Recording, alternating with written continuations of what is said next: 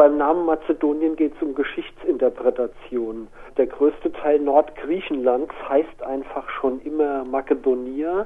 Alexander der Große wird von Griechenland behauptet, dass er ein Grieche ist, eben ein Makedonier.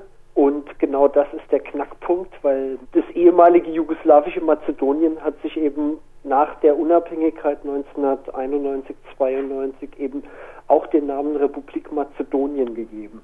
Dann wird es hochkompliziert geschichtlich. Das hat was mit den Befreiungskämpfen und auch dem griechischen Bürgerkrieg zu tun, dass ein Teil der Bevölkerung Nordgriechenlands eben Slawen sind oder slawische Mazedonier, die damals auf Seiten der kommunistischen Partei gegen die griechischen Diktatoren gekämpft haben und auch auf Seiten der griechischen Befreiungsbewegung gegen die deutschen Besatzer gekämpft haben. Griechenland hat sich selbst befreit zu einem großen Teil 1944. Das mündete dann im griechischen Bürgerkrieg, den 1949 die Rechten mit Hilfe der USA gewonnen haben. Und daraufhin mussten eben ganz viele bewaffnete Befreiungskämpfer oder kommunistische Kämpfer über die Grenze flüchten. Die sind in das damalige Jugoslawien und ins damalige Albanien geflohen. Ein Großteil zog dann weiter nach Russland in die Sowjetunion. In Taschkent wurden sehr, sehr viele Griechen angesiedelt, ein kleiner Teil in die DDR, ein kleiner Teil in Bulgarien, ein kleiner Teil in Tschechien oder der damaligen Tschechoslowakei und ein kleiner Teil eben auch in Mazedonien.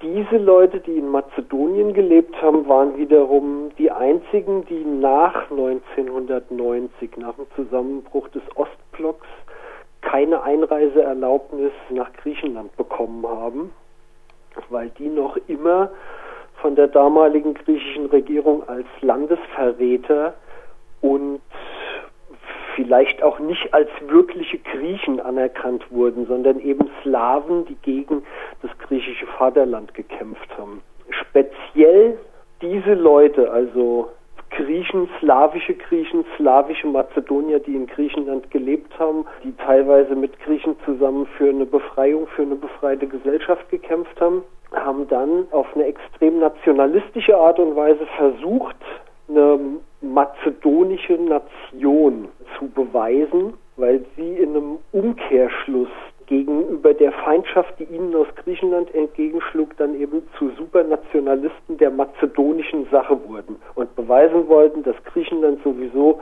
schon immer Teile Mazedoniens besetzt hält. Es gibt auch in diesem Bereich an der Grenze zu Griechenland und Firum oder Mazedonien noch immer eine slawische Minderheit in Griechenland, die sowohl einen slavomakedonischen Dialekt als auch Griechisch sprechen, aber nicht als Minderheit anerkannt sind. Und so hat sich eben über Nationalismen und eine sehr komplizierte Geschichte, wie übrigens auf dem ganzen Balkan, eine Situation gegenseitig hochgeschaukelt, würde ich sagen, die 1991, 92 dazu führte, dass es in Griechenland zu einem riesengroßen nationalistischen Delirium kam mit diesen Mazedonien-ist-Griechisch-Demonstrationen, die damals noch viel, viel größer waren als die jetzigen. Was wiederum damals innenpolitische Gründe in Griechenland hatte, das würde aber jetzt viel zu weit führen, darauf noch einzugehen. Dann wurde jahrelang ergebnislos verhandelt.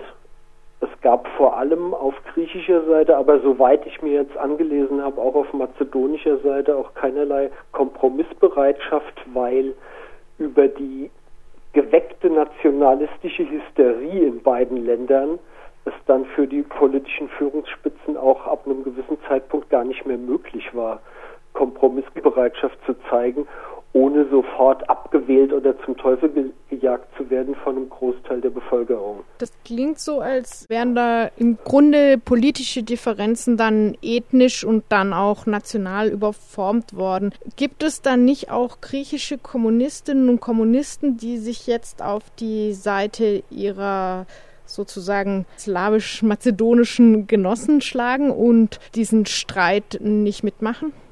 Gibt in Griechenland natürlich die KP, die KKE, die hat eigentlich seit Jahrzehnten eine ganz klare Meinung zu diesem Thema. Die sagen, Mazedonien gibt es nun mal schon als Landstrich in Griechenland. Das ist eben der größte Teil Nordgriechenlands, der Mazedonien heißt. Und wenn sich ein neues Land gründet, dann könnte sich das ehemalige jugoslawische Mazedonien durchaus Mazedonien nennen, wenn es dazu noch eine Ortsbezeichnung oder einen angehängten, näher erklärenden Begriff gibt. Also sozusagen Neumazedonien oder Nordmazedonien oder sowas. Das wäre wohl für die KKE okay. Wie verhält sich Syriza? Na, Syriza hat eine ganz realistische Anschauung. Die sind eben auch vorgebildet über den griechischen Alltag und die sagen, es langt jetzt nach 20 Jahren keine Lösung zu finden. Wir können durchaus mit der neuen Regierung in Mazedonien zu einer Lösung kommen.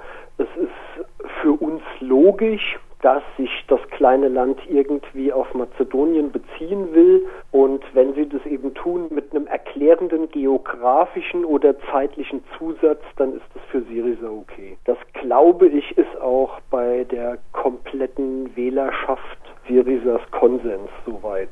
Bei der größten rechten Oppositionspartei, der Nea Demokratia zum Beispiel, gibt es durchaus eine, ich würde die nennen, realistische Strömung, die schon vor Jahrzehnten auch nichts dagegen einzuwenden gehabt hätte, wenn sich Mazedonien als Nordmazedonien oder Neumazedonien oder wie auch immer eben irgendwie so ein zusammengesetzter Begriff, darauf läuft es hinaus, darauf läuft es auch momentan hinaus, wenn sich das Land so genannt hätte. Das konnte aber aus parteiinternen Widersprüchen damals nicht verwirklicht werden. Dass jetzt die komplette Nea Demokratia so strikt gegen die Erwähnung des Begriffs Mazedoniens ist, das hat wiederum rein innenpolitische Gründe. Sie wollen einfach die Syriza-Regierung stürzen und haben im Moment als besten Hebel eben diese Neuerweckung eines nationalen Taumels entdeckt, indem sie Syriza dann als eventuelle Verräter darstellen können oder am besten das Ding schon vorher zum Scheitern bringen, weil es so große Widerstände in Griechenland gibt, dass sie Syriza eben auch dieses Scheitern vorwerfen können. Darum geht es bei Nea Demokratia momentan. Die Partei an sich ist durchaus gespalten bei dem Thema. Du schreibst, dass diesmal je nach Angaben 90.000 bis 300.000 Menschen auf der Kundgebung für ein rein griechisches Mazedonien auf der Straße waren. 1992, am Anfang des Namensstreits, also kurz nach der Unabhängigkeit der Former Yugoslaw Republic of Macedonia, demonstrierten fast 1 Million Menschen, schreibst du. Ist das Interesse in der Bevölkerung an dem Thema also tatsächlich ziemlich gesunken?